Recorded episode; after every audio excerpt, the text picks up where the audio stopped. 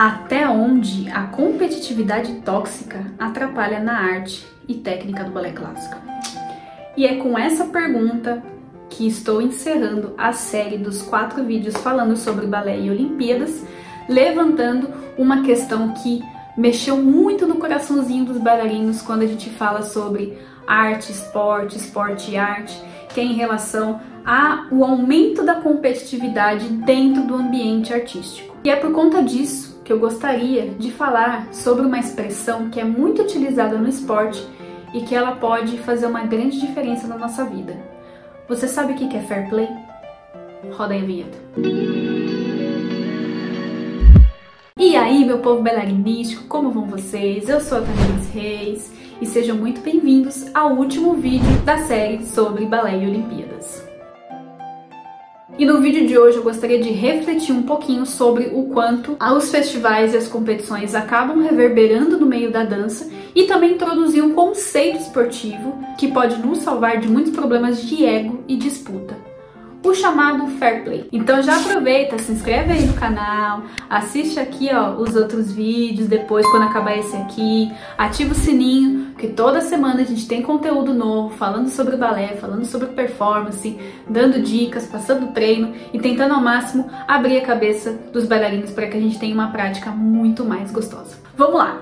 No que eu vivi de festivais de dança, eu consegui perceber que os festivais e as competições ela possui várias funções.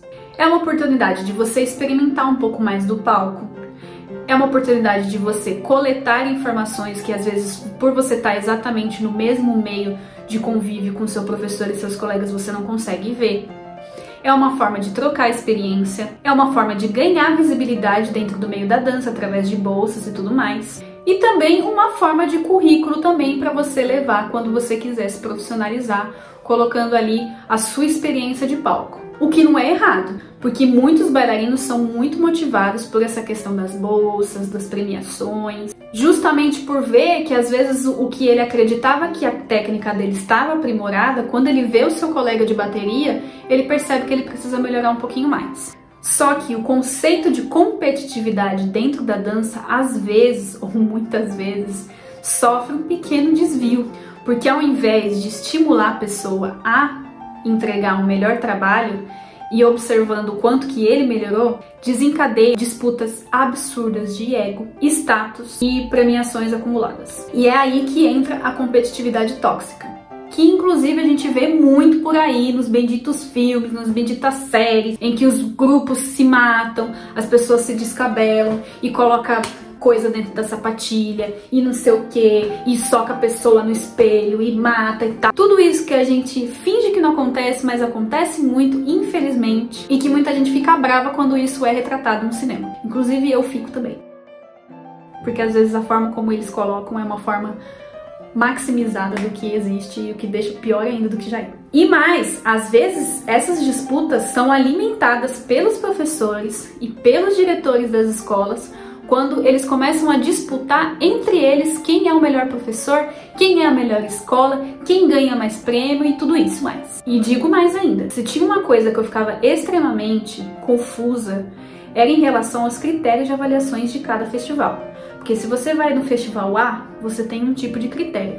Quando você vai no B, você tem outro tipo de critério. Então você dançando aqui, você tem uma nota, você dançando aqui, você tem outra nota, e aí às vezes você não consegue nem conciliar o que, que aquela pessoa estava querendo dizer para você melhorar. Porque muitos desses festivais, eles acabam criando as regras com base no que eles acreditam. Não tem um padrão criterioso para fazer com que as pessoas entendam o que, que é melhor. A gente sabe que tem a questão técnica e tem a questão artística.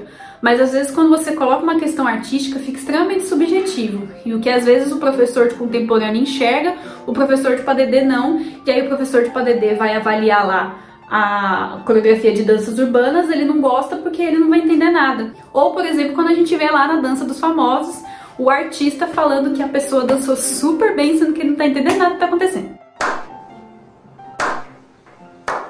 E aí, por conta disso, a gente vê o quanto que os bailarinos se degladiam para se tornar o melhor solista, o melhor conjunto, o melhor PDD, o destaque do ano, o pica das galáxias, o topzera e etc. Esquecendo que o sentido de você estar no festival, além de experimentar o palco, é você dançar. É expressar a arte que vocês tanto falam que fazem e que por causa disso não deveria ser esporte. E aí, esse é o ponto que eu queria falar com vocês. Vocês acreditam tanto que a dança não tem por que entrar como modalidade esportiva porque ela é arte? Por que, que vocês dão tanto peso? Por que, que vocês chegam nos festivais com o olho desse tamanho, querendo que a pessoa caia lá da variação, querendo que o figurino rasgue, trazendo essa competitividade toda que na verdade no esporte nem existe? Queima! E aí entramos no conceito esporte. Se as competições de dança querem sempre o melhor bailarino, o melhor de tudo, por que não entrar numa Olimpíada, por exemplo? Qual que seria a diferença? E quem acha que o balé é só arte, o que difere uma apresentação de variação de repertório de um solo da ginástica, além dos pontos. As duas não são expressões de um corpo e quem executa melhor ganha? E quem responde arte, o que que difere uma variação de repertório de uma série de solo da ginástica? Não são expressões pré-definidas, uma coreografia em que quem executa aquilo melhor ganha? E foram essas as provocações que eu acabei colocando no meu Instagram, que tá aqui, ó, tamires.reis.personal. E os bailarinos acabaram dizendo que só aumentaria a rivalidade. Porque você colocar a dança exclusivamente como esporte faria com que as competições ficassem muito mais grosseiras. Mas o que os bailarinos não sabem, eu acredito que muita gente na vida não sabe, é que uma modalidade olímpica, além dela estabelecer regras pré-definidas a nível mundial, então todo mundo meio que fala a mesma língua em relação a critérios de avaliação, ela tem um conceito muito peculiar, que norteia os jogos desde o seu início da era moderna lá em 1896, criado pelo Pierre de Coubertin. O conceito de fair play. O fair play vulgo jogo limpo, é uma filosofia adotada pelos esportistas que prioriza a conduta ética, ou seja, o atleta deve jogar de uma maneira justa, respeitando seu adversário, fazendo com que o jogo crie um clima mais amistoso e estabelecendo um controle não só por meio das regras, porque isso também fica muito mecânico. Então, sem o fair play, por exemplo, os atletas podiam se degladiar dentro do campo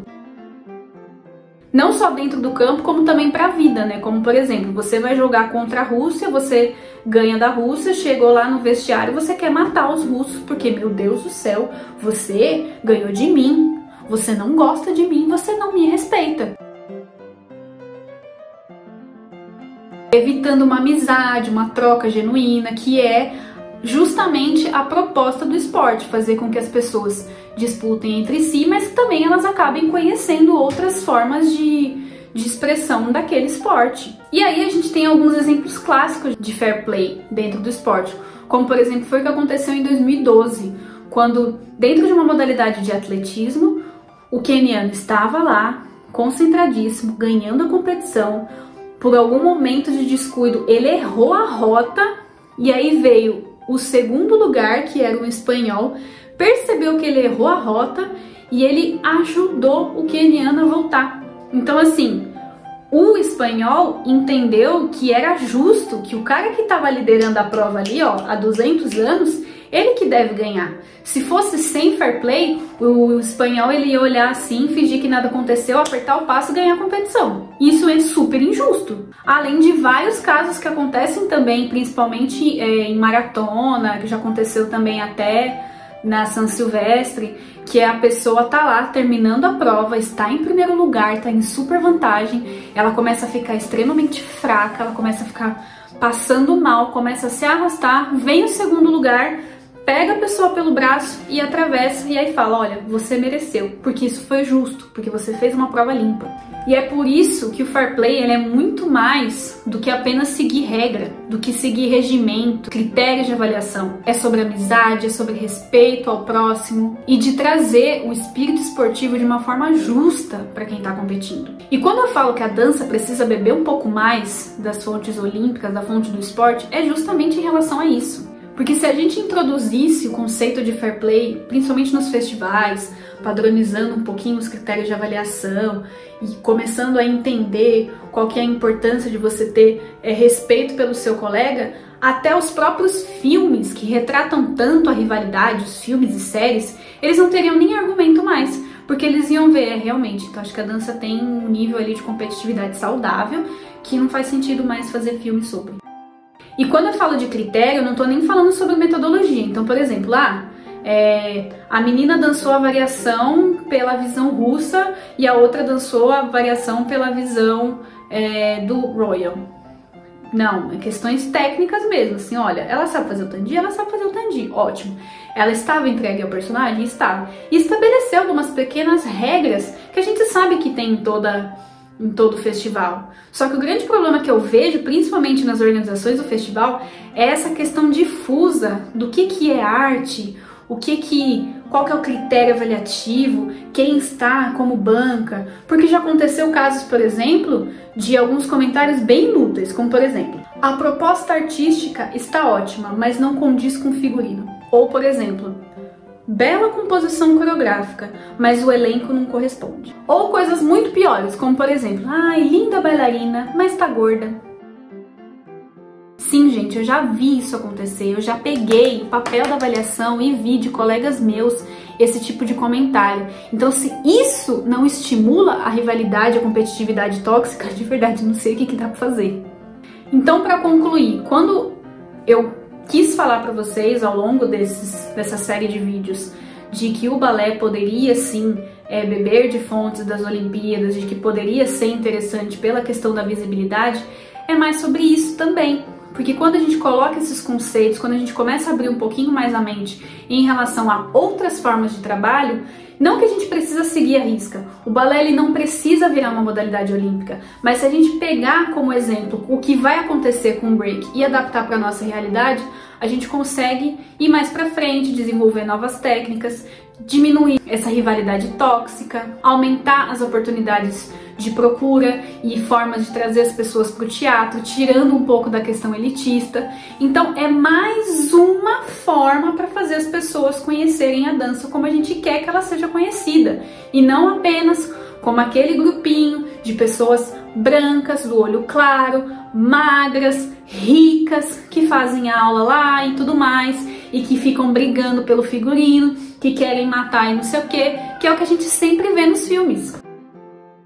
Sim, a dança é arte, mas se a gente pegar alguns pequenos preceitos que funcionam no esporte, até porque o esporte ele é o tipo de coisa que trabalha o corpo como a gente, a gente consegue aprimorar e fazer com que a arte fique mais em evidência, para que as manifestações culturais sejam mais presentes, para que as pessoas tenham mais acesso aos teatros, assim como aconteceu com o futebol feminino, que ganhou uma grande visibilidade. Ainda não é ideal, mas que fez com que muitas meninas tenham essa vontade de jogar futebol, assim como vai acontecer das crianças começarem a querer andar de skate, como quando viram o exemplo da Raíssa Leal, por exemplo. Então, ao invés de ramificar, ao invés de classificar, a gente pode somar o aspecto olímpico com a arte, fazendo com que todo mundo tenha mais acesso à cultura, principalmente à educação. Vamos mostrar cultura para esse povo? Tenso. Eu sei que gera muita discussão, mas se a gente não falar, a gente não evolui. Então, eu queria saber de vocês o que, que vocês acharam desse vídeo, comenta aqui embaixo, deixa sua opinião. Não tem certo e errado, volto a dizer, não tem certo e errado. A gente precisa discutir mais essas coisas para que a gente consiga trazer novas perspectivas, para que a gente consiga melhorar isso cada vez mais. Então, curte aí, se inscreve no canal, que toda semana tem vídeo novo. E é isso aí. E até daqui a quatro anos, porque eu não sei nem como é que vai estar esse vídeo daqui a quatro anos. Mas é isso aí. Um beijo e até mais.